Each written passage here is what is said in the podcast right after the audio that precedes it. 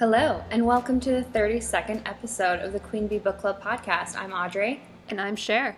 and we're your Queen Bees. This is our first episode recording remotely. Yeah, so bear with. Yeah, I feel weird about it. Same. You're on like a little, my little baby phone screen. Well, I have you on my large computer screen, so That's smart. Well, and that also, I feel like I'm very distracted right now by what's going on on GarageBand in front of me. Um, maybe I'll move. No, I don't want to do that. It'll be very rustly. well, you know what? My notes are also over like where looking at you is easiest, so really I should just ignore the computer in general and I took no notes, so shouldn't be a problem. um, well, I moved. I'm in Yeah. my new house. Um, it turned out great. I'm really happy Good. with it. I'm really excited about your podcast corner.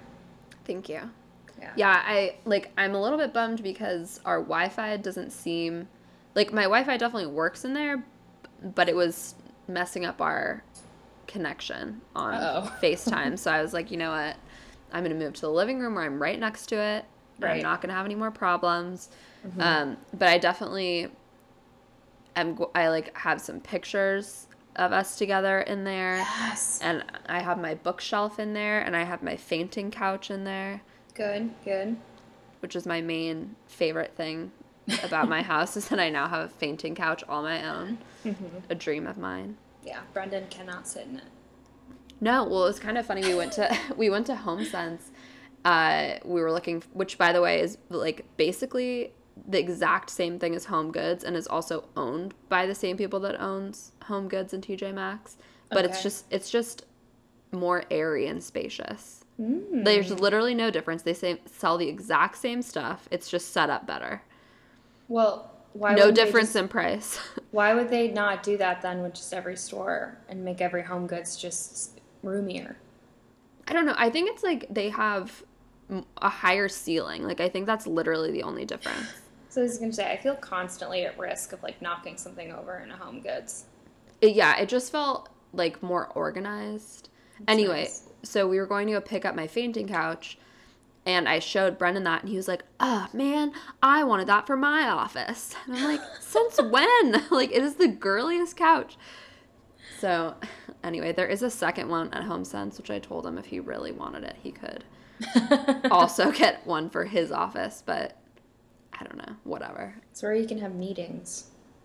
Well, I was like, why wouldn't you want? I, I keep pushing him to try to get two chairs for his office because I'm like, I think that will be a better situation. Like, if you ever come to meet with anyone, it's like mm-hmm. you can sit in your office a rolly chair and they can lie on your fainting couch. Like, that's weird. I don't know. Whatever. I mean, what are you gonna do?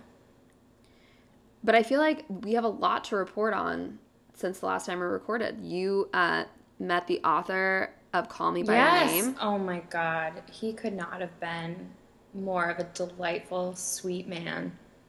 He was. Oh my god, I was so prepared for him to be like kind of a pretentious asshole because he wrote like a really I- lovely book with like Dante references, I would have expected him to be a little bit of, of an asshole. like douchey, writery, horrible. But he was so just like kind and like he just also had I felt like a really admirable outlook on life where it was just like he just doesn't sweat the small stuff. Like they kept like the frankly I didn't feel like the interviewer did a very good job. Like I thought that he asked like very surfacey questions. Um I kind of expected a little bit more of an intelligent conversation from the Library of Congress. Not to say that he wasn't a smart man, but I think it was like, I don't know, it just felt very much like the commercial conversation about Call Me By Your Name. And I didn't know that there was that much appreciation for like his gorgeous prose, which I don't know how much of that I would have really wanted to listen to, but it, a lot of it was like, um, so what were Armie Hammer and Timothy Chalamet like? I was like, what do you? I mean, I do want to know. I would like to know but I did not expect that question to be asked. That is a question that we wanted to ask in the interview line. Yeah, or like, did like were you upset when they changed things in the movie? It's like what? And I I, mean- mean, luckily he was like, no, like you know, what are you gonna do? They're making a movie, and I liked it. It's like what a sweetheart. And then he said he didn't care about pirating. I know, God bless, because Literally, everyone in the audience went, oh. Well, that's like Bruce Springsteen, like, you know, so similar, those two. Um, but he was always like, I don't care if people come record my concerts and sell them. Like, who cares? I make enough Bootleg money. away. yeah, he doesn't care. But Yeah. Audrey, like, the sweet baby angel that she is, got my book signed since I was unavailable to be there. Oh my god, he was so delightful about it too because I was like really rehearsing what I was going to say to him. As you did. Um, yeah. Well, I just didn't want to pan. I told my mom beforehand. I was like, I feel like this could go one of three ways. One is well. The second way. the second way is that I will get so flustered that I won't ask him to sign any books. The third like, way. you just shake hands and walk away with Yeah, both books. so nice to meet you. Um, um, or that he would say no to signing the second book. Or the third way was that I would get so flustered that I would forget to ask him to sign your book or panic and not ask him to sign your book. Um, which I was like determined to not allow happen. And then I saw a couple people ahead of me in line with multiple books. So I was like, okay, this is probably fine. But Grace and I honestly got in there like pretty close to the front of the line, which was great. Um, but also, it didn't give me a ton of time to mentally prepare myself. Honestly, though, probably better. Probably for the Yeah, best. It was like, good. You have less time to be anxious about meeting him, and Right. it'll be probably more natural. Yeah. So I went up there and I was like, um, you know, I gave him a big smile. I was like, hi. You look beautiful in the pictures of meeting him. You look you. like delighted. Um, I was like, you know, so he nice looks meet you. delighted too. I know he was such a little sweetheart, and so then I like pushed the second book toward him. Um, well, a lot of people were like asking for post-it notes so they could like write their name and like a message that they wanted, which I felt was a little presumptuous. Um, like, please Wait, just they si- were so they were so great. You can hear Brendan's phone ringing in the background, off the hook. Uh, it was one ring. I should count my lucky stars that he's on top of it. But um, so they were not offering that.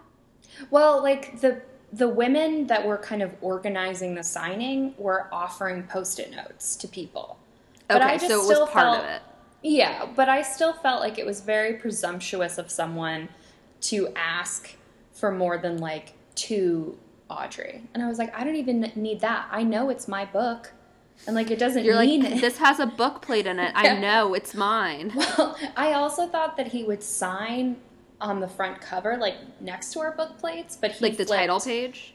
No, he signed the title page. Oh, I thought he would sign like the jacket, but like it's a paperback book, so I guess that was weird to The, think that he the would do that.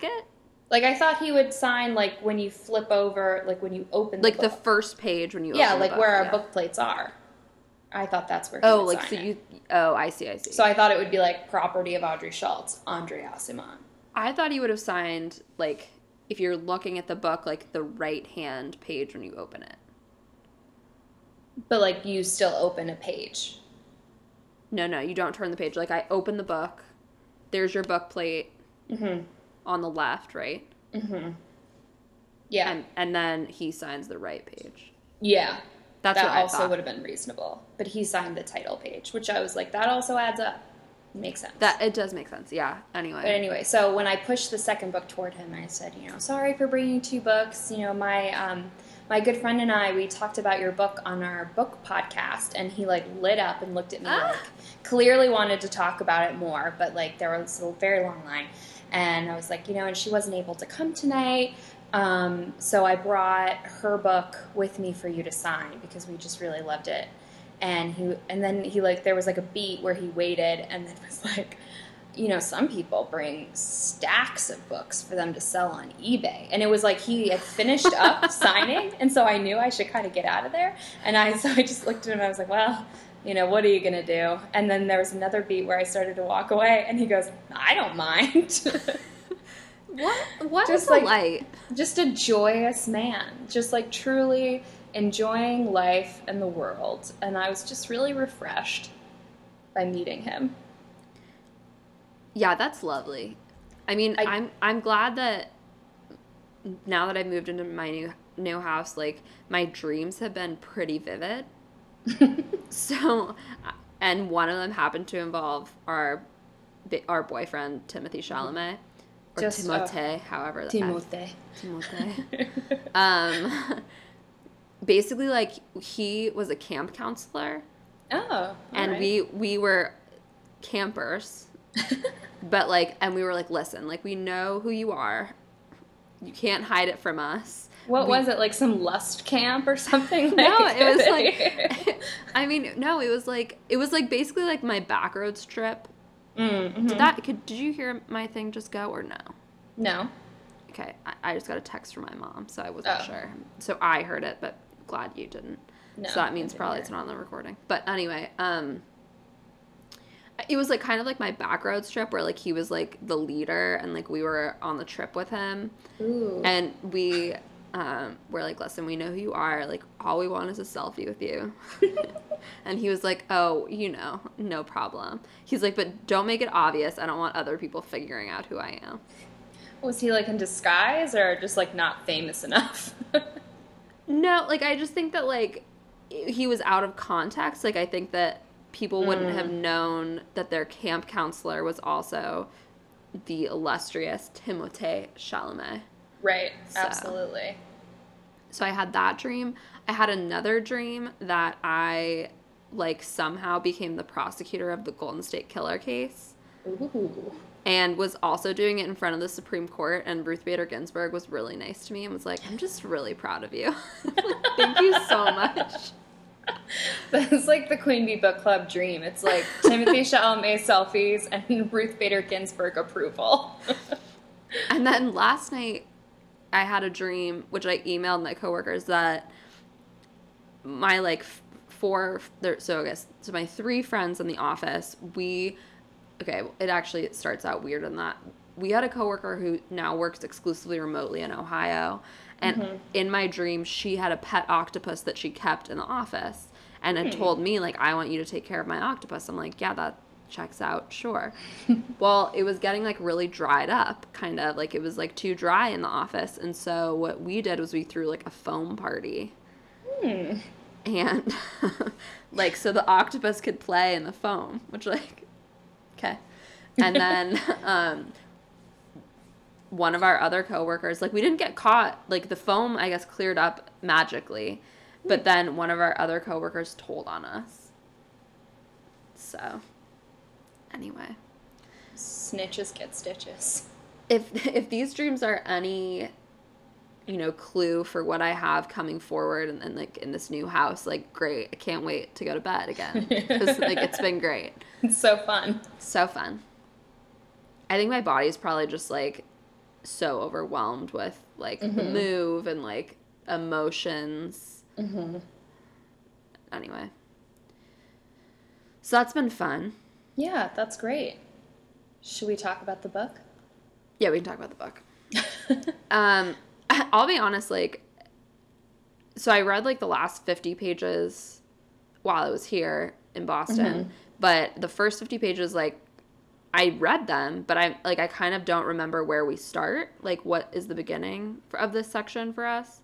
Um, the first note that I have um, from what I picked out in the book was that Ted was like sneaking out letters to the press, Oh, which I was like, oh, how fun. so the the whole he's been in trial now the whole time that we're Yeah. reading, right? Okay. Yeah. Ugh, Ted. Which, like, so this is the part where I feel like we get the impression of, like, oh, Ted Bundy's kind of fun. You know, where you kind of, like, forget. I think this is where I got the idea that, like, oh, like, Ted Bundy, like, probably not going to bother me that much. Like, you know, what a fun narcissist. Well, I also who was think, also like a horrible criminal. But then, like when you're confronted with like the horrors of what he did, you're like, um, Well, I also think that like what what like what he's known for is being good looking and like I honestly didn't really know that much about the crimes until Mhm. I read this book. Right? Like I knew that I knew that he killed women with center part hair. But like I didn't really know how violent the crimes were and I Right. didn't really know like how many there were. yeah, I knew he like lured women, but I definitely didn't know that they were like beaten to unrecognizability. Which like it's incredible to me like during his hearing about whether or not he'll receive the death penalty that his um, public defender has the audacity to be like, well, the first blow to the head rendered them Oh my unconscious. God, I so it's not really like an overly violent or horrible crime. It's Well, like, are you serious? She basically argues that the death penalty should be for people who like should be for murderers who've caused people to like really suffer Was like, or like um, torture people and it's like um i'm sorry like His crimes were heinous. Like what he did to those girls at that Chi Omega house. and also like you just you don't nobody knows were they really asleep when that first blow was hit like i don't know how they can testify to that The other women that he killed were not asleep. but i Like, guess he wasn't on, he wasn't on trial for those though That's true. But also though, he the other woman in the Chi Omega house who didn't die, they certainly suffered quite a bit. Yeah. Well, Anne never lets us forget that Cheryl wanted to become a dancer. I know. She mentions it like several times. I'm like, yeah, Anne, because that's the real tragedy here. Cheryl couldn't dance. I mean, not to mention Cheryl can hardly walk because she has no balance. And then let us not forget, she wanted to be a dancer. and she also can't really hear Yeah. either. Like she can hardly hear the judge, so she has to move sides so she can hear him. Poor Cheryl. I know. Um, Anne is continuing to send Ted money while he's in jail. I, I guess like I was hoping at the end of this to to feel more understanding for Anne and this mm-hmm. whole thing, and I I never got there. I feel like I kind of do because there are moments I feel like of clarity where like there's the moment of when she's confronted with the crime scene photos and she's like totally sickened, but it's like you didn't already have that feeling before. I guess like w- did it really take crime scene photos for you to be like be confronted with the horrors of what Ted had done? Well, and I think also like the idea that there were good parts of Ted, like that's why he shouldn't get the death penalty is like he has so much potential. Like that just doesn't add up to me. Like yeah, it's like so what? I, I like I just don't care. I mean, I my relationship with the death penalty is like kind of complicated. Like normally I'm pretty strongly against it, but in Ted Bundy's case, like he'd already escaped twice. Yeah, and he And- clearly cannot be re- rehabilitated. No, there's no way he can be. Re- well, and she's she also is kind of arguing like, oh, we can study his brain. It's like, guess what? It takes forever to execute people. You have plenty of years to do that. Yeah. I mean, It clearly did. They kept tr- like he kept getting all those appeals and stuff. I mean, it takes a it takes a really long time to actually get there. I mean, when was Scott Peterson convicted? And like he's still like hanging around for a long time. Mm-hmm. Yeah. Well, and like there's another moment where she admits that she realizes like, oh, I definitely like much like Meg and much like Sharon, um, I was definitely a woman that Ted manipulated and used. For I was glad she admitted that. which I was like, yeah, you were. Yeah, she was. Um, but it still was like there was that whole part where she offers like her kind of reading of Ted Bundy, which I felt like was really misguided. it was like Ted really liked the finer things of life. And yet, and I was like, yeah, it's a pretty big and yet. And it wasn't even like, and yet he was a vicious murderer. It was like, and yet he had a complex relationship with his family or like something along those lines. And I was like, what? Well, he's a little bit like Lord Voldemort. Did we talk? I feel like we talked about this also with Charles Manson, but like he has this idea that his father, who was unknown to him, must Mm-hmm. be this like amazing person, and he can't possibly have come from Mm-hmm. anywhere else except for like a prince. Mm-hmm. And like when he when that is like when that illusion illusion is shattered, then he like somehow can't recover. I don't. I, I just don't like Yeah. 100% get it. Yeah. Well, and also I felt like his her reading of like his like relationship to women was like women were to be used, but they could also like humiliate you. I don't know. I just was like I feel like you don't actually like you're not reading like what's in front of your face in terms of like these horribly heinous crimes. Like he clearly hated women for what they could do to him. And it was clear like what a fragile ego you have that it's like you hate women just because they could tell you you're not good enough for me. Right. Like that's really what it seems to be stemming from. And I feel like she wanted to make it about his parents and that he was an illegitimate son and I just don't know that that's really I mean, I guess if he was killing people before Stephanie, maybe, but I don't know. Well, and I guess like we kind of don't know, like in this book at least, we don't get much about like was Ted Bundy murdering pets in the backyard? Like we mm-hmm. don't know that, and so it sort of is like, did he have these tendencies and this personality?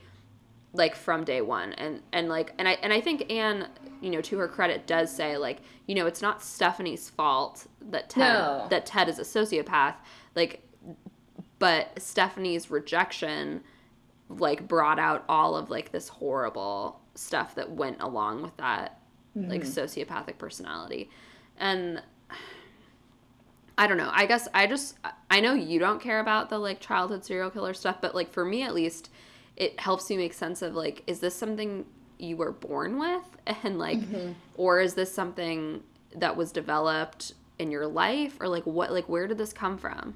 Well, I'm definitely interested in it. I just don't like it when it's like five chapters of the book. Like, That's no, fair. I just need it to be one. Because in this book, like we don't even get any sense that there was anything off about him as a child. Mm-mm. Well, I also feel like I don't know if you would agree with this, but part of me, especially like skimming the afterwards, Which I did Um, not do. I only did it because I was bored. Um, but I feel like this book was written too quickly. I think it probably. what- I think. I think she must have been on a very fast deadline.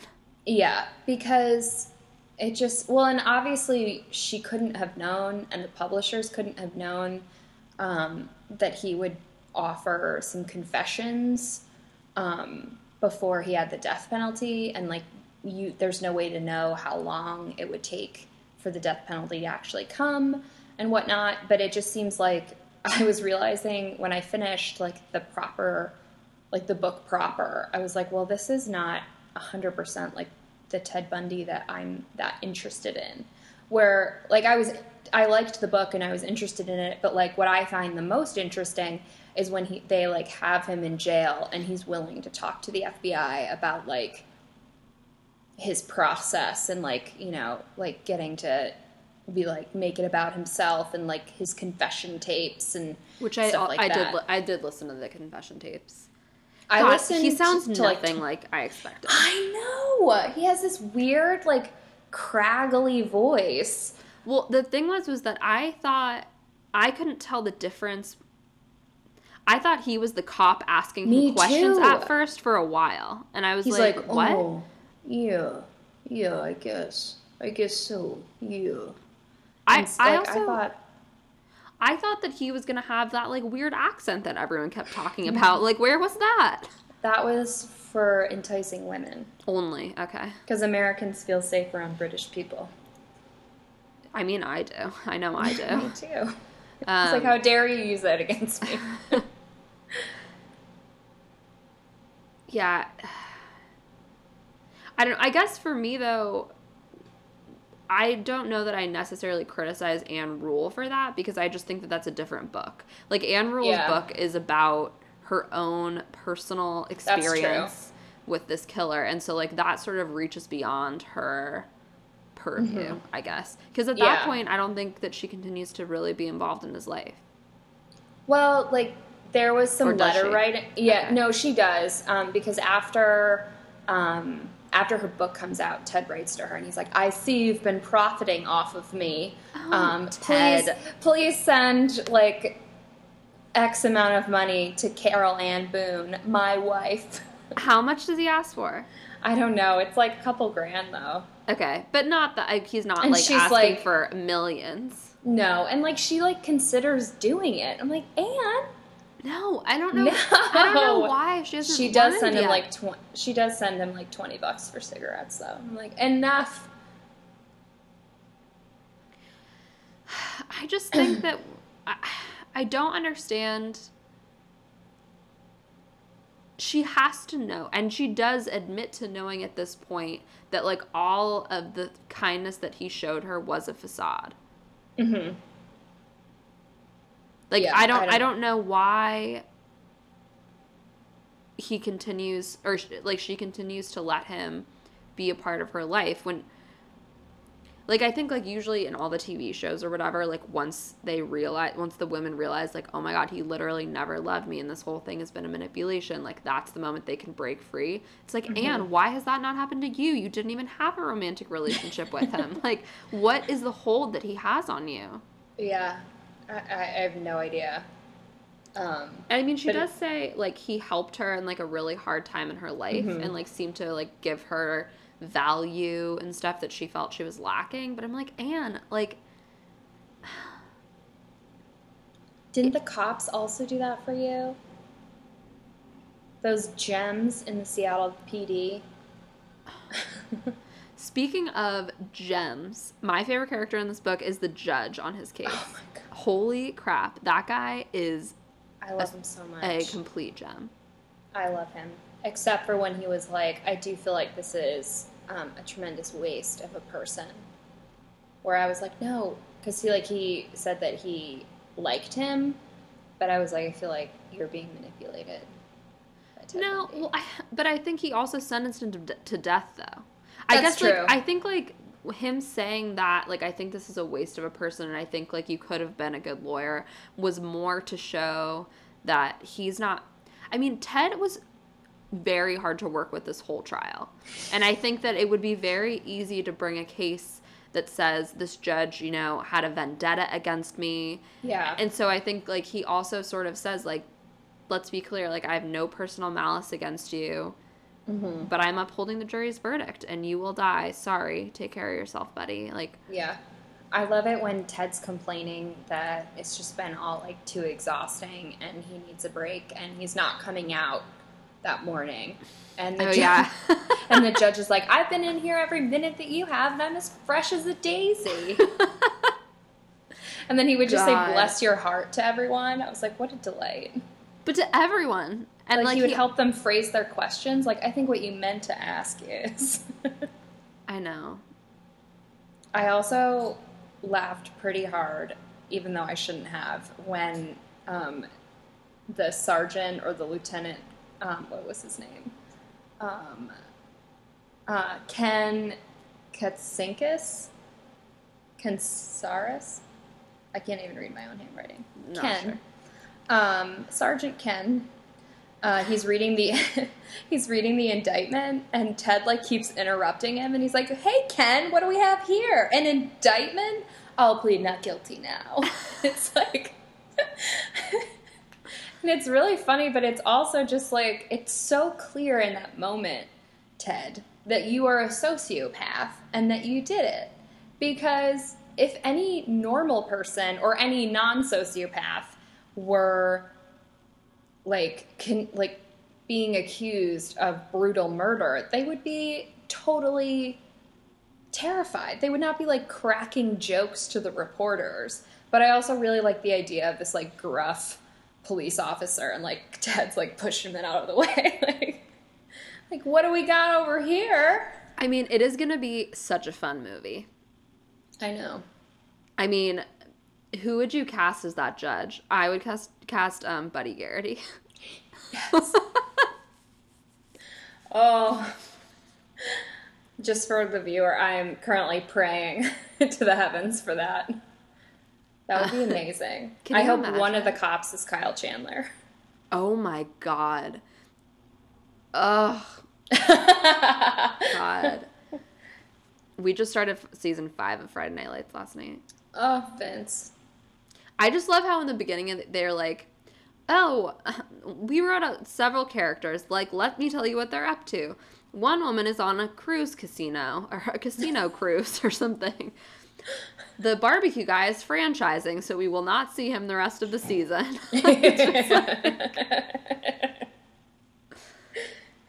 oh, FNL. Julie's going to college. Hopefully, we never have to see her again. oh, you will. Oh, okay.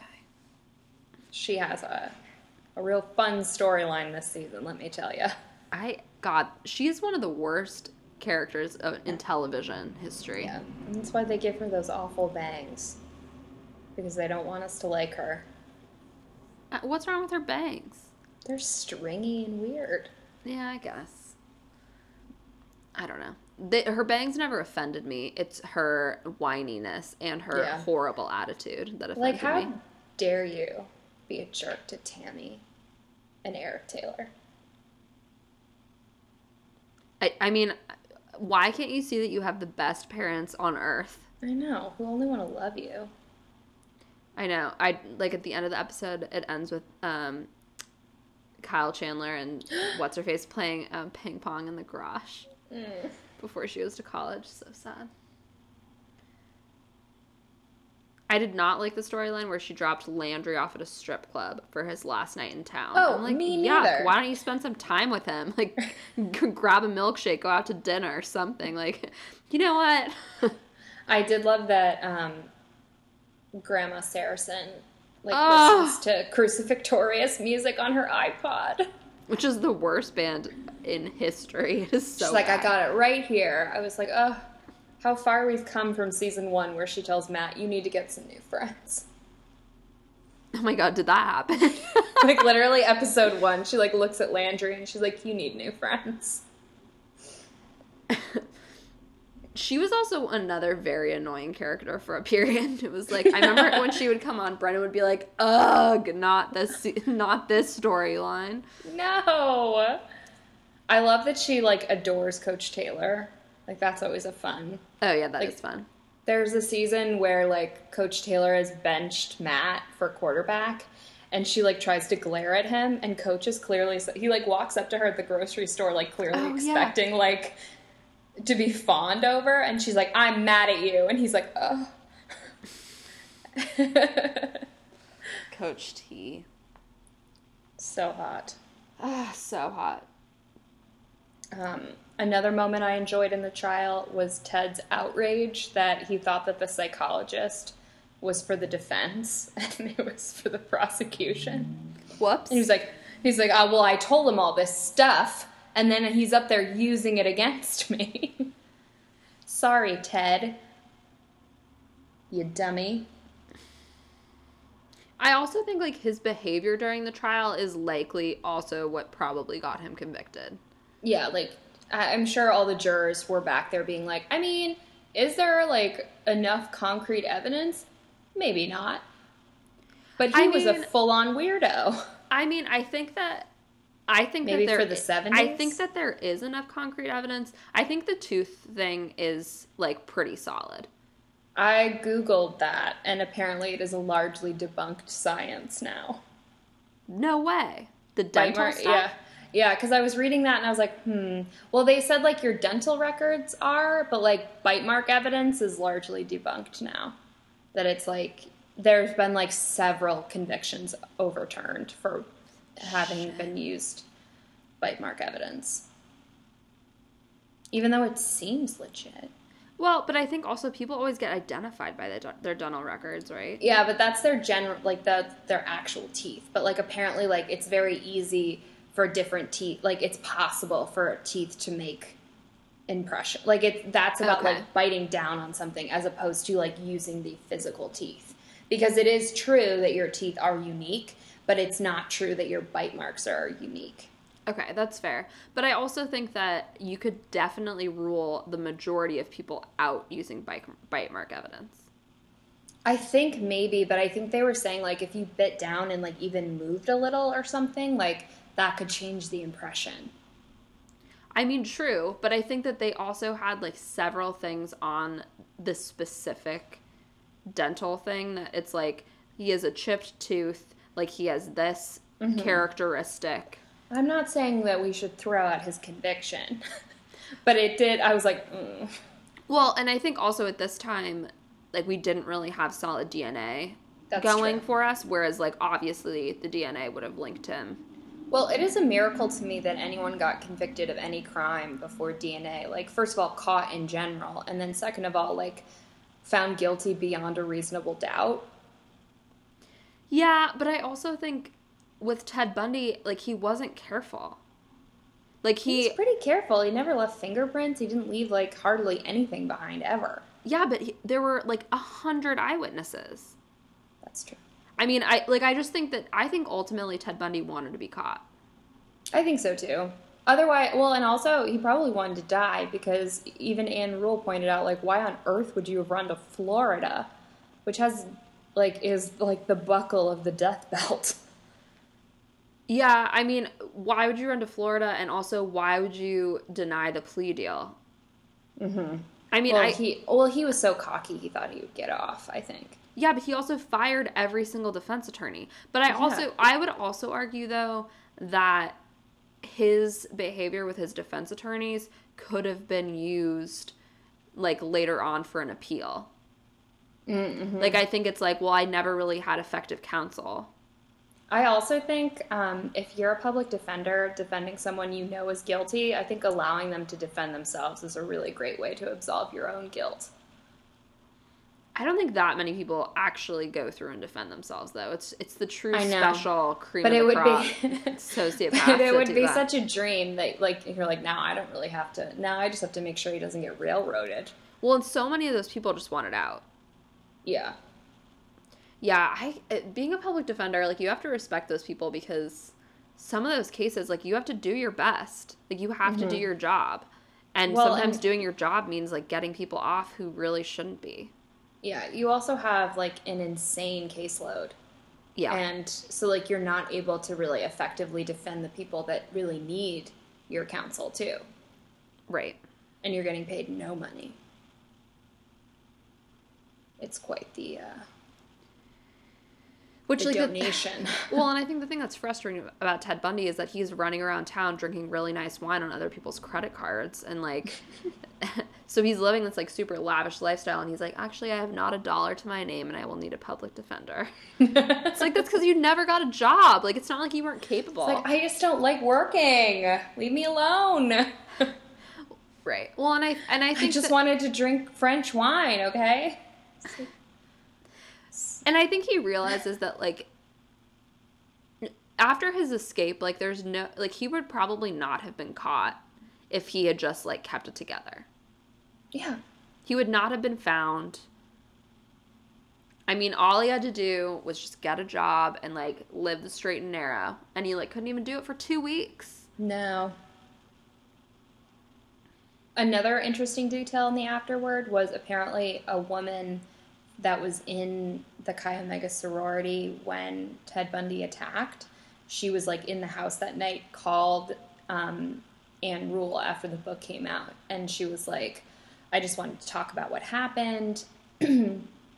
I think like and Ann like asked her a bunch of questions and she was like, I think honestly like he'd been kind of like casing the house for a while and Well, cuz like, hadn't he been at a party there or was it at a party down the street?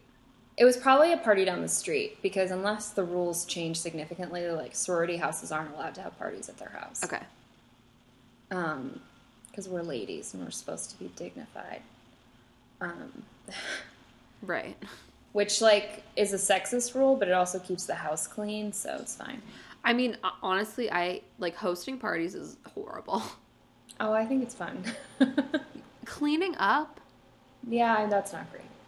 I think it also depends what kind of party it is. If you're Yeah, I was gonna hosting say, like a dinner party with dip for your friends is different Yeah. than like having a Halloween party with a million people that you don't know. Yeah, and people spill red wine on your carpet Exactly. And then just leave. and you don't even know who they are because you didn't even invite them because now it's just like a wild like Yeah. open house. Although I shouldn't be too much on my high horse because the last wedding I went to, I spilled red wine down the back of the photographer on accident. At least it wasn't the bride. And I continue to blame it on Quentin's younger brother because he and I were dancing at the time and we both just ran away. So you basically were exactly the type of person that we were just condemning five seconds ago. I just can't deal with those consequences. Um, But I talked to Quentin's mom after the wedding and she said that the um, he was able to get the stain out. So but why does she say that he was casing the house for several days? I mean, I believe it, but she just thinks she that, think that?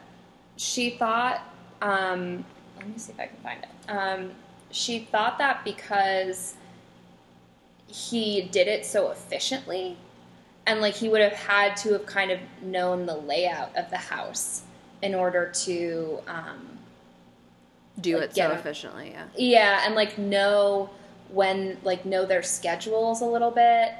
Um, let me see if i can yeah. i feel like i bracketed it.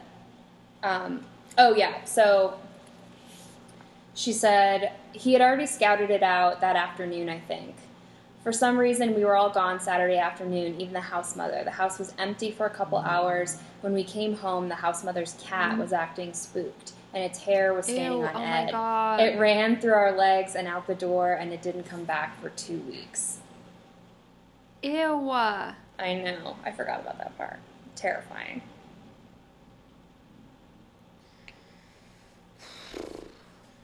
I mean that Also- makes that makes sense though. I mean, I think that is one of the scarier parts about the sorority house scene is because Mm-hmm. you just like you don't even know what you're walking into and he clearly Right. already did Yeah. before he showed up.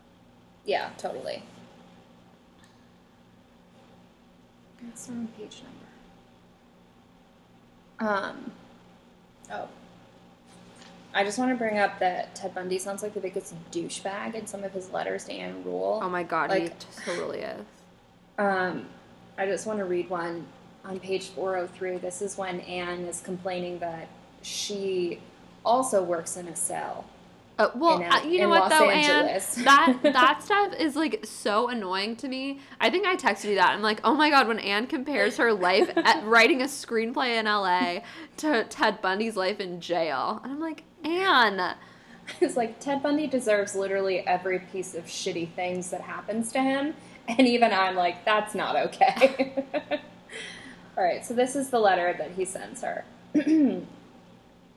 After he encourages her um, to go back and ask for extra money for the extra like couple months that she had to work. He Oh, said, yeah. At least they could give you mugger money so that buggers don't have to go away empty handed.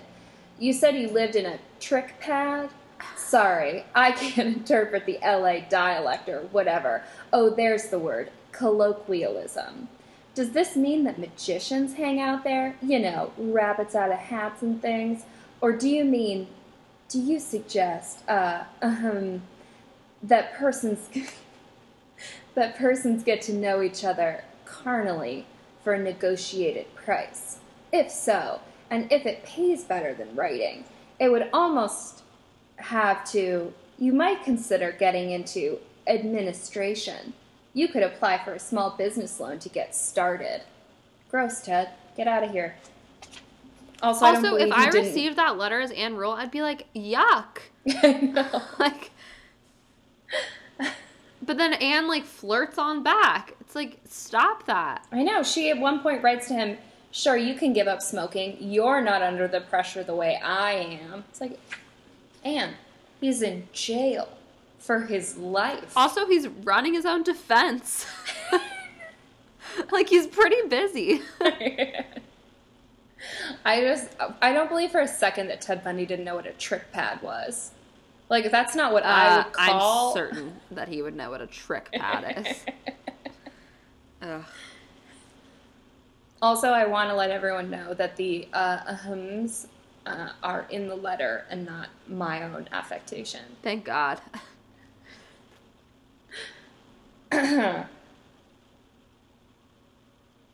Let's see. What else? What else? Do we know what his last meal was? No. I do Google not. it. I'm gonna Google it. It's gonna show up that I'm typing on here. God. Whatever. Okay. I bet I'm gonna hate it. Oh, also. Oh, he turned to- it down. Oh. He turned down a last meal, so he was given the standard last meal for Florida's death row: steak, eggs, toast with butter, jelly, milk, coffee, juice, juice, and hash hash browns. He didn't touch any of it. Huh.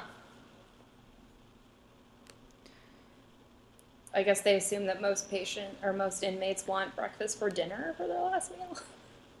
I don't know. I'm now I'm on the uh, the last meal of death death row inmates page, so I'm like looking at them all, seeing if they're uh, John Wayne Gacy. Let's see. He had twelve fried shrimp, a bucket of original recipe KFC French fries, and a pound of strawberries. He ate all of that? I don't know. He's probably so sick. I mean, I guess he died right after that, so. and I guess that um he had managed three KFCs. So Oh, yeah. he Ugh. so he he I guess wanted that. I don't know. There's also another interesting detail in the afterword that Meg, aka Liz, wrote a book of her own after it all happened. I'd be Yeah. interested to read that. Which I was like, I guess Ann, you shouldn't have felt like you really needed to um, conceal her identity if she was just going to write her own book. But I guess she really regretted writing it because obviously it made her kind of a target of people asking a lot of questions. I mean, that's what happens. Um, but she wrote in the book at one point um, that Ted admitted to her that he did, in fact, try to kill her at one point. What? Um, How? He put, to- he put towels under all the door frames and like tried to like basically smoke her out, which is not funny. But I just like the idea like this poor woman is just like loving this man as best that she's able, and here he is like secretly plotting. Like, I, I don't think he ever tried again though. He I guess decided she was worth keeping around. Great. Jeez. Oh, It's the fire department. I was gonna say, is that like for your downstairs neighbor? No. I will say that we do live on kind of like a busy for like the suburbs, our street's pretty busy. It's a very wide street, so I think Mm, people like to drive down it. Um, intriguing. We're also very close to a movie theater and stuff. Like there's stuff to do down here. Yeah, so there are fires to set, you know. Yeah. Um poor poor Meg aka Liz. I know. But She also trusted that man. well, but also though she is the reason that he is dead. Yes. So thank you Meg aka Liz. yeah, and thank you to her friend who wouldn't give up the goat. Oh, like, yeah. you need to report this guy, Lynn. Lynn. Wonder if they're still Yeah. friends. Probably not. Yeah. I don't know. I would hope that um, Liz would have rekindled their friendship. Yeah, it says he had allegedly let her um, asleep in her hide-a-bed after, or left her asleep in her hide-a-bed after closing the damper on the fireplace and putting towels against the door crack. She awakened, she wrote, with streaming eyes, choking in a smoke-filled room. Yikes. Yeah, Also the fact that Ted Bundy has a daughter is horrible. I know. That poor girl. Yeah, because apparently Liz um, in the book wrote that she'd asked if Ted, she asked Ted if he had ever wanted to kill her, and he was like, "Well, I did try to kill you once." It's like what? So I guess our assumption that he would never have hurt her is not in fact accurate. But he didn't try to kill her in the same way. Maybe he just thought that she was getting suspicious. I also think that like he did have affection for her and he did depend on her. Mm-hmm. Yeah, I mean, for as much as he was like able to care about someone. Because I think that like his version of like love and affection is just like so irrevocably linked to like manipulation and just bad news that it's like not it's not the same as like uh, like a more a non sociopath's version of having love and affection for someone. Right. Well, I have to. What did you give this on Goodreads? Okay, so I looked at your Goodreads and I- okay, so I gave it I technically gave it a 4, but I wanted to give it a 3.5. Okay. And I saw you gave it a 3 but wanted to give it a 3.5. Yeah. So basically we, it was the same.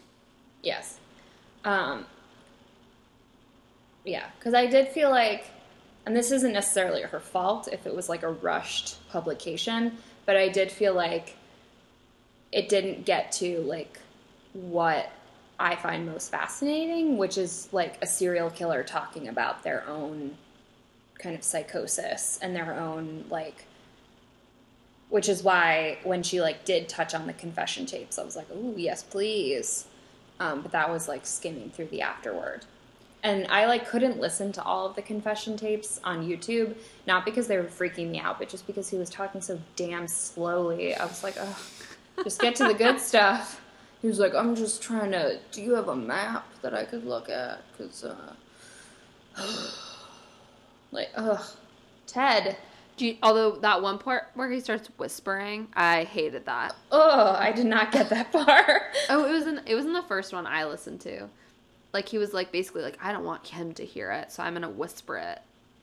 And like he like starts whispering and he's talking about um one of the victims' severed heads and how like where he put it and I'm like, okay, this is horrible. um but yeah. Yeah. Well, apparently, I read on Wikipedia, um, which, like, I swear to God, like, I can never commit a crime because now they're going to see, like, all my Ted Bundy Googling, like, con- Ted Bundy confessions, Ted Bundy. and I was, like, trying not to go on any weird websites. And I was like, where is, like, the Wikipedia entry about this? But apparently, um, he.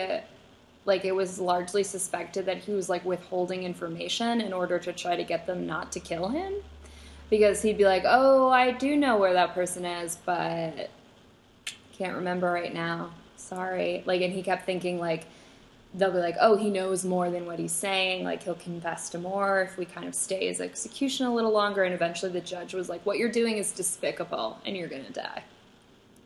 It's happening." Yeah, well, and I think that's you, you can't play that game. Like you No. because the because ultimately he'll never ever actually give you what you're looking for. No, because well, and like, um, I forget like it was in the Wikipedia, but I forget like who actually wrote this in their article. Was basically like, ultimately though, we don't think that he ever would have given us all the information that we wanted from him because he probably wanted that last measure of control of like n- being the only person who knew where these women were. Right. I also think that he likes probably I- the idea that there's some like bit of mystery. I mean, because like remember at one point he says like he potentially has killed hundreds of women Yeah, and like he confesses to like thirty. Right. So it's like it's possible that there are a lot more people out there, but it's also mm-hmm. possible that that was misleading. And so mm-hmm. I just think that somebody like that that was never ever going to give you what Yeah. you want. Like he, like he doesn't care if this is going to like help mothers sleep at night. No, not at all. Because if he did, he never would have killed those women to begin with. Right. Um, Well, and he I don't think I- he feels any remorse. oh no, no, no, not at all. Well, and you can tell just by the way that he's like, well, he's like, it's difficult to talk about. But It's like, then no, it's not. he gets like really excited, being like, oh yeah, yeah, that's interesting. I haven't, I didn't think about how I, I threw their clothes out a window. Yeah, I must have done that. Huh? Like, ew. Ugh. Yeah, but I also find like, and I think the reason that I wish the confession tapes were more like, I want to know more about them or like more about that process in general, just because I find that to be like the most satisfying element to the case. Because it's like, like he just did, like it's so satisfying to hear this monster be like, yes, I'm responsible for these people's deaths.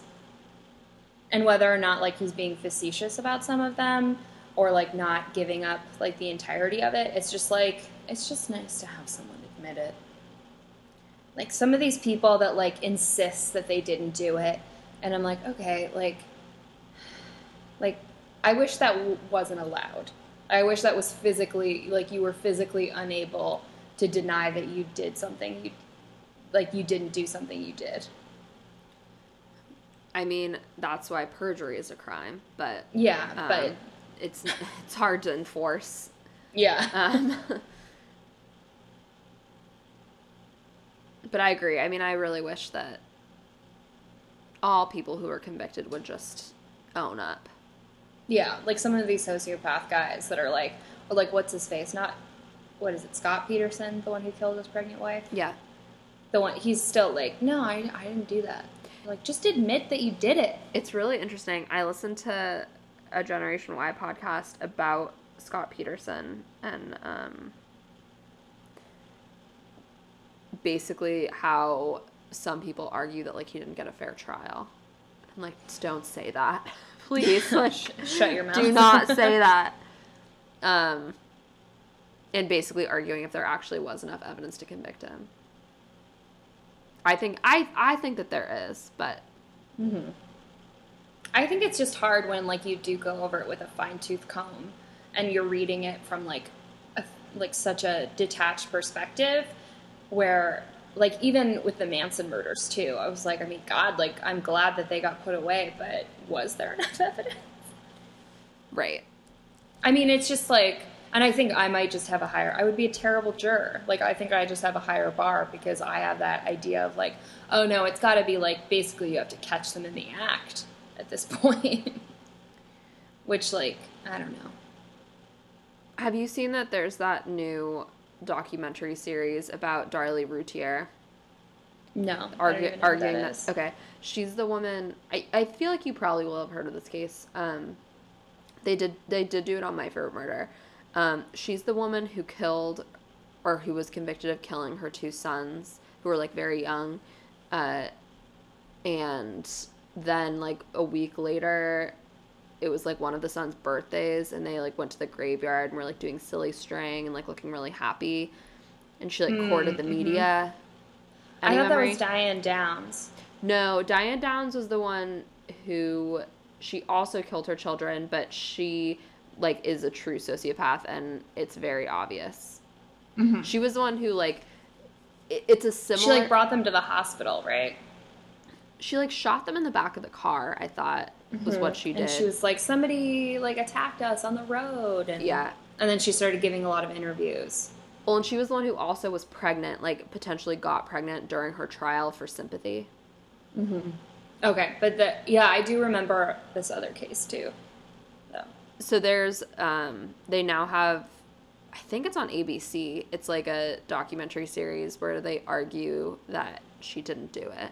And i like i'm like oh my god like don't tell me that. Because everything i've seen has seemed to make so much sense. Like the forensic files and like everything i've heard like makes a ton of sense.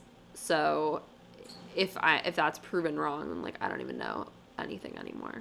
Yeah. Yeah, that's that's what's disconcerting. yeah. So i don't know.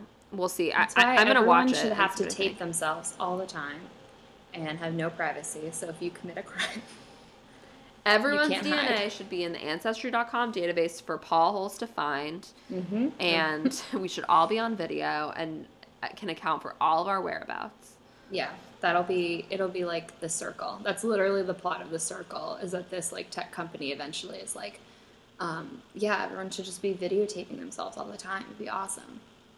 that would not be awesome No, it would not because, and they prove it that it would be not because they basically end up having a lot of trials by media. well i mean we have it now still but Yeah. I am kind of excited though to have this book in our rear view mirror. Me too. Um, I enjoyed it, but um, I would like Ted Bundy to be out of my life now, please. Yeah, I enjoyed it too. I also though like c- comparing this to reading I'll Be Gone in the Dark.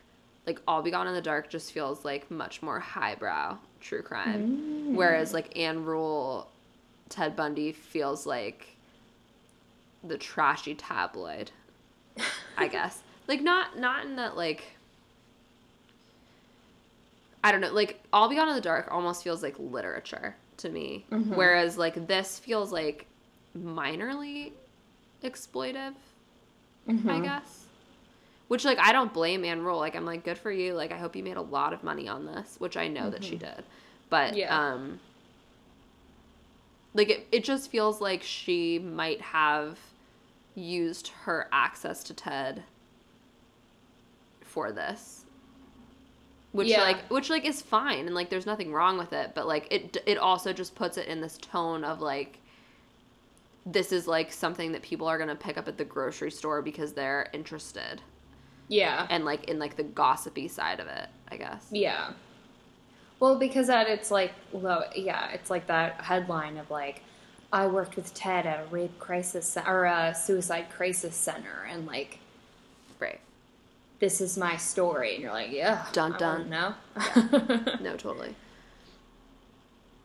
i don't know i guess i guess i also just can't i just don't feel like ann is straight with us all the time Mm-hmm. either and that is hard for me Yeah, well, and it's also like because she doesn't have like a ton of hindsight um, when she writes like the book proper. It's like it's really hard, I think, for her to like do a lot of soul searching, and even in the afterword, it's basically like updating us about different things, and it doesn't. Um, and it like mentions stuff like, yeah, I mean, I'm always just talking about Ted Bundy these days. Like, I don't think he'll ever really be out of my life, even now that he's dead. But it's like, okay, you also But didn't make like- much of an effort to t- put him out of your life either Yeah, and it's just like not as introspective as I might have expected. She um one of my colleagues or my old colleagues um saw her speak and said it was like just so fascinating Interesting. but i think but it's fascinating in the way of like oh my god you knew ted bundy Mm-hmm. you know it's not like we're reading something where i don't know i mean even like even vincent bugliosi though i felt like the parts that were objective or like that like didn't involve him i thought were like pretty well done Mm-hmm. it was just when I mean, those were the parts I liked the best. And then I was like, I don't need to read your entire closing statement, Vincent. Yeah.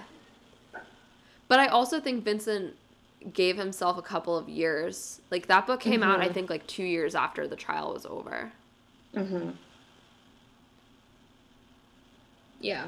So you still have like time to reflect. It was still very new, but it wasn't like this came out the day that the trial finished. You know, whereas I like I I get Or he certainly wasn't working on it During during, the the, trial. trial. Whereas like she had signed a book deal about this before Ted was even caught. right. Which I think like I and I do understand that that's how she kind of justifies continuing with the book because she's like, look, it's not I'm not fully exploiting our relationship. I'm just following the evidence and then like if I didn't write about our relationship during that, that would be absurd. I also don't even blame her if she is exploiting the relationship. Like, so what? Like, he doesn't deserve consideration. But Yeah. um, it's just like I want you to be honest about that. Mm-hmm. Like if i if if this was unfolding like in my life i would have been like holy shit like i just landed on a gold mine. Mm-hmm. whereas i Well, think it- she's she's very much like well you know i was just very conflicted all the Yeah, time just like- so conflicted. It's like are you that conflicted because you're always siding with him? And you're always sending him money. right i don't know Well, and it's also like I would have just expected, like, even in those moments of, you know, sending him money or something and like just like a little bit of introspection of like looking back on this now i realized that it might have been seemed insane to be sending him like hundreds of dollars while i was struggling to like Feed my children. yeah But I but this was because that is like a fascinating mindset of like her feeling compelled to do this even though like she absolutely shouldn't feel compelled to do it. And so like if she actually like kind of in, investigated her own stuff a little more i think it would have been a richer understanding. And we might un- or like we might be able to be like oh yeah yeah i kind of see how you would feel that way and want to still be in his life and also you know no shame in trying to make a little money. Well, but also too, it's like I I have to believe that part of the reason why she was sending him money was to keep him in contact and to keep him relying on mm-hmm. her. And like if if she said that, like she's like, listen, like I had to keep sending him twenty bucks so that I could ensure that he still kept writing to me and whatever. But I think she still writes from it in this way of like.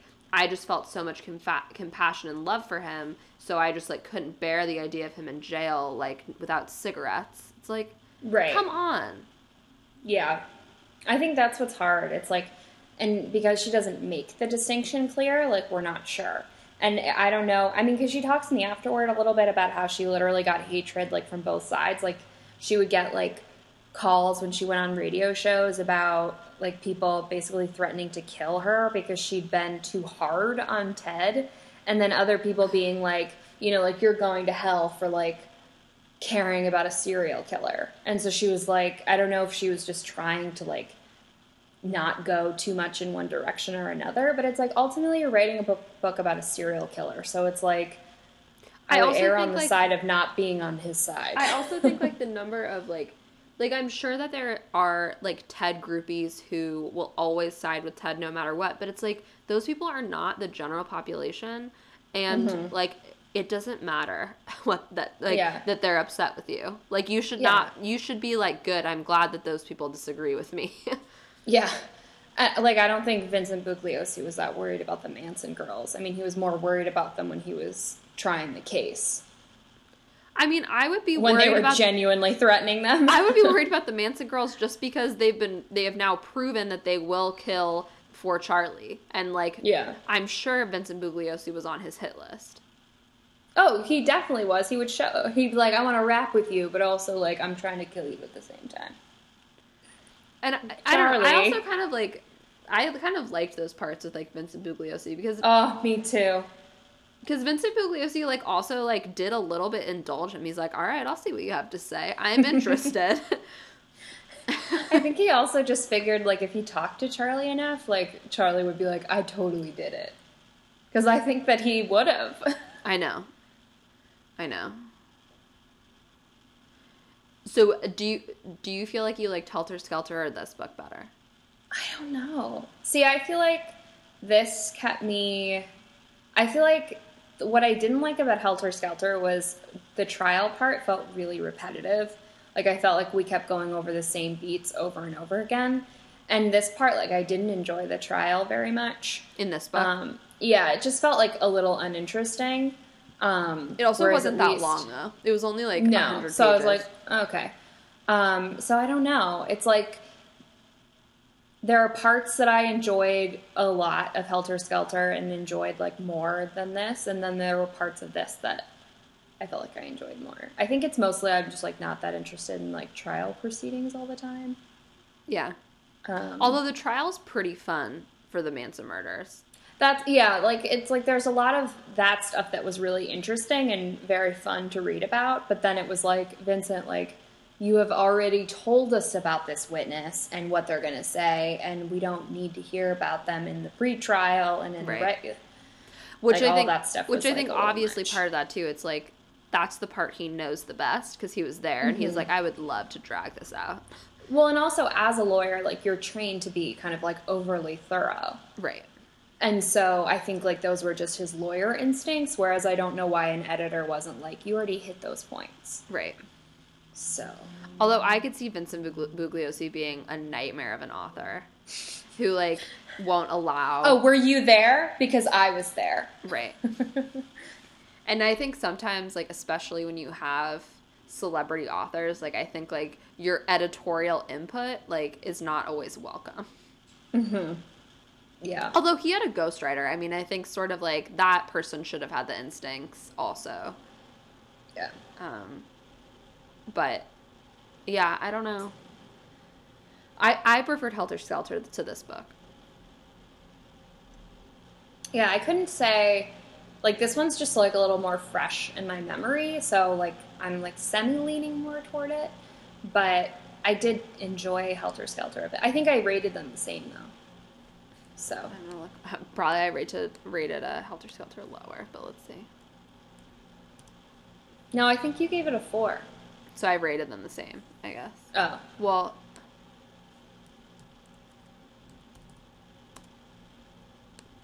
was it more of a true four? Bless you. thanks. Um, I gave it a four. Um, I don't. I don't remember. I probably could listen back. You gave it a three. Mm-hmm. It was probably more of a three and a half though. Yeah, hard to know. Uh, what? Oh no. All right, for the viewer at home, my phone just died. I think. Shit. All right, pause. And we're back. Listen, I thought, like, I thought I was at like forty or like forty-five percent when you called, and so I was like, oh, I like might get a low battery warning like in the middle of this, but I'll just like run and grab my charger, no big deal. Did not get any indication that I had a low battery.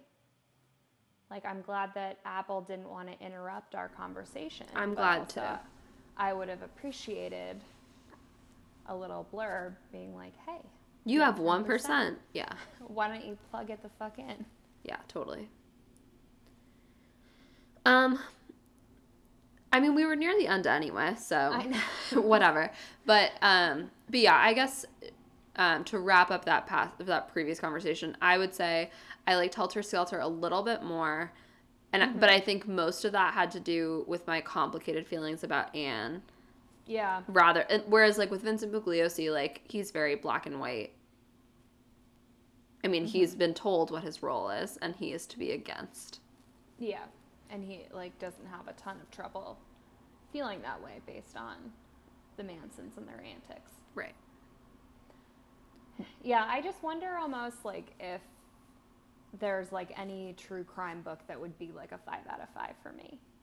Because I like I really enjoy true crime, but I think like the my favorite murder version is kind of enough for me. Where I'm like, yeah, like I hear the story and it's like a story I can usually tell back at parties. Like, because my favorite thing to do with Ted Bundy is to be like, oh my gosh, and like the woman who wrote the book about him worked with him at a suicide crisis center and like knew him and like would have set him up with her daughter. Like she was that sh- certain that he was a good guy.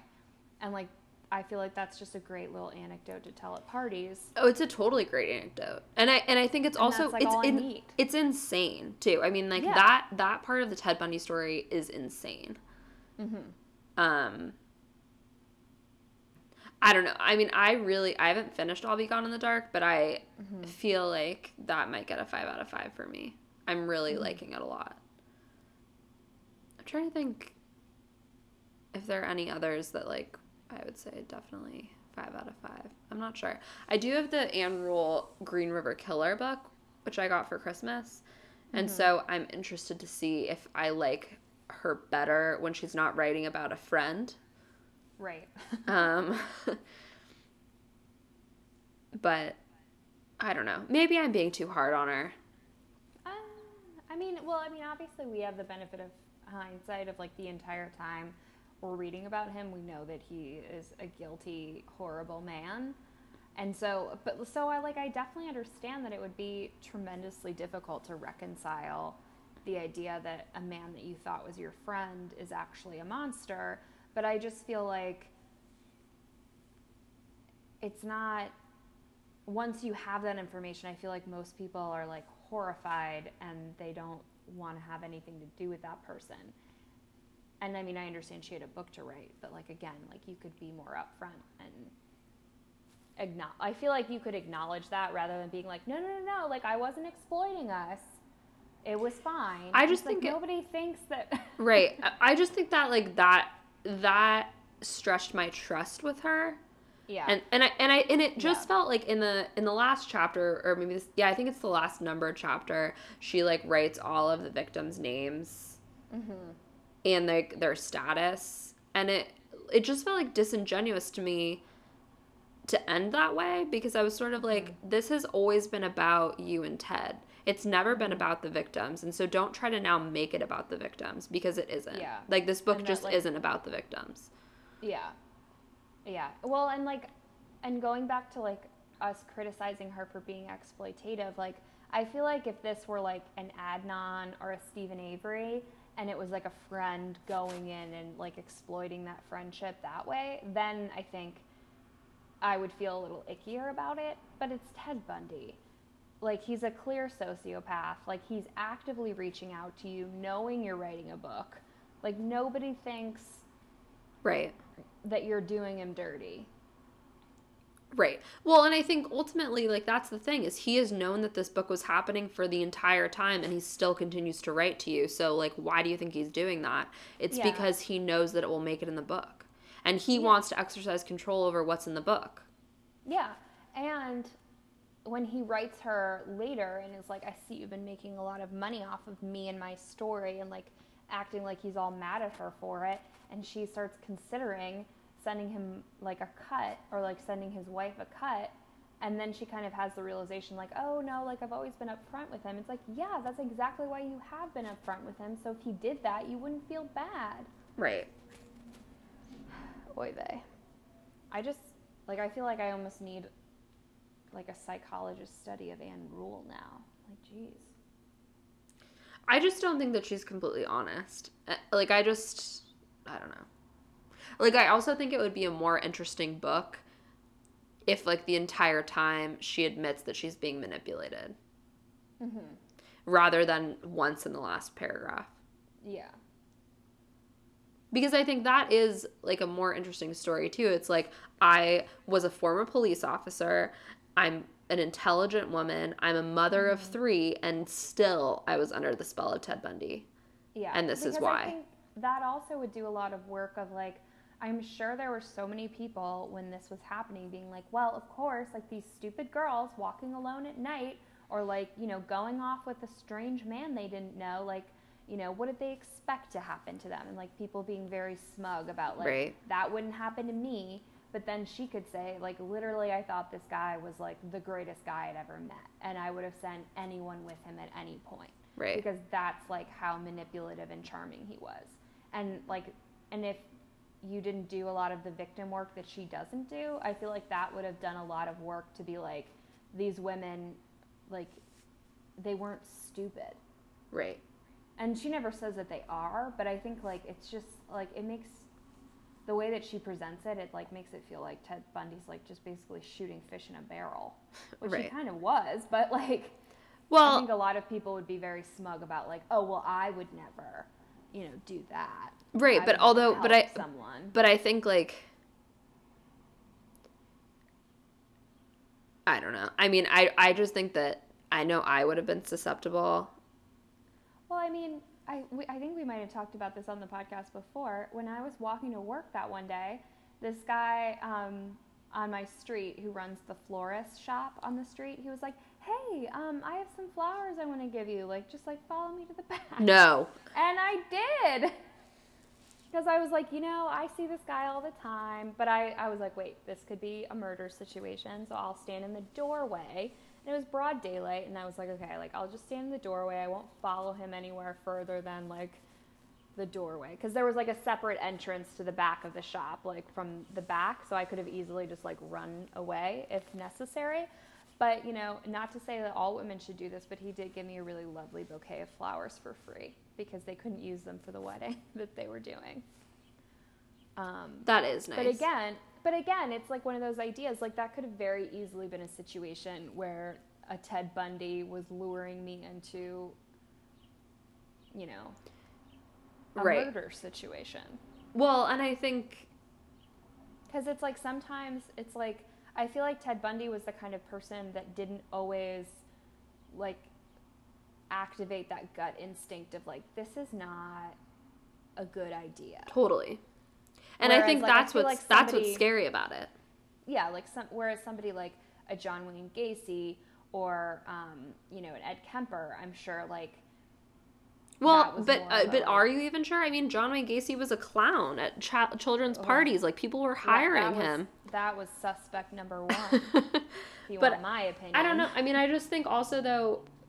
I mean, like even like somebody like the Unabomber, who's a total Mm-hmm. weirdo. Like his neighbors were just like, "Oh, that's just you know, that's just what he's like. He's just kind of a you know, free Yeah. spirit." like I, I think that nobody wants to think Mhm. that sort of stuff about anybody that they know. Yeah. And and Well, fair enough. Yeah. Well, and nobody thinks that, like, it's so easy to read a story and be like, okay, well, like, that would, ne- like, that could never happen to me. Like, I would never, you know, do X, Y, or Z. It's like, well, you just don't know. Like, especially if somebody's a sociopath like Ted Bundy, like, he's very good at making it seem like a normal situation. And, like, obviously, there were times where he screwed up and, like, people were able to have that gut reaction of like, oh, this just doesn't feel right. He's he's looking at me kind of weird. Um, Yeah. but it was also interesting. I think it, this was in the afterword as well, um, where like the FBI, or maybe no, this was maybe this wasn't. Um, but like Ted Bundy basically says that he was reading the FBI's like profiling stuff, and How? Why is that? Why is that available? No, not of him. Oh, okay. Like they're like the like the academic articles and Oh, okay, okay, okay. posted, like the, like the Mindhunter stuff. Okay.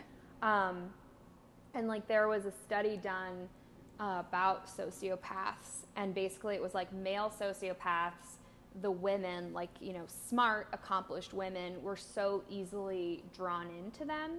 Whereas men would usually be like, "There's something wrong with that guy. Like, there's something Oh, I don't like." yeah. Whereas, like with female sociopaths, men were usually the ones drawn in, whereas um, women would be like, "There's something off about that person," and it made me immediately think of Luther and what's her face, um, Oh, Alice. My Yes, my favorite character. where like Luther knows she's a sociopath and still is like, I don't know, something about her. I love her. I love I love that relationship though. Never never wanted to stop. no. But I think also Alice is like sort of like a Dexter character. I mean, she did kill her parents. Yeah, but they were bad parents. I guess. Like what didn't we find out that she was like kind of like mistreated? I don't know. That's her opinion, though. I mean that dog didn't deserve what it got, but Mm. um I don't know. I then she just only kills people to help Luther, so it's fine. Yeah. Um but yeah, I mean, it's just an interesting distinction that it's like, also like how common are female sociopaths? Not that common, right?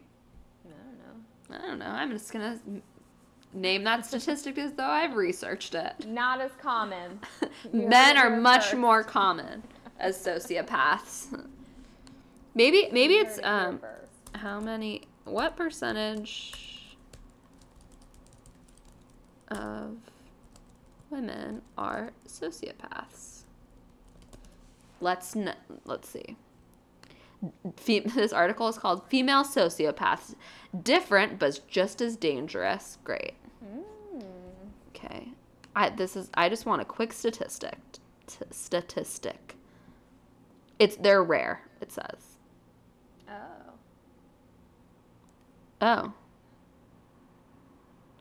While more males than females are s- psychopaths, there may be more psychopathic women than we think.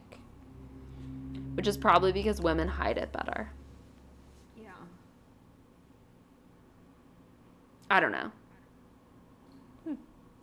I'll do more research, get back to you.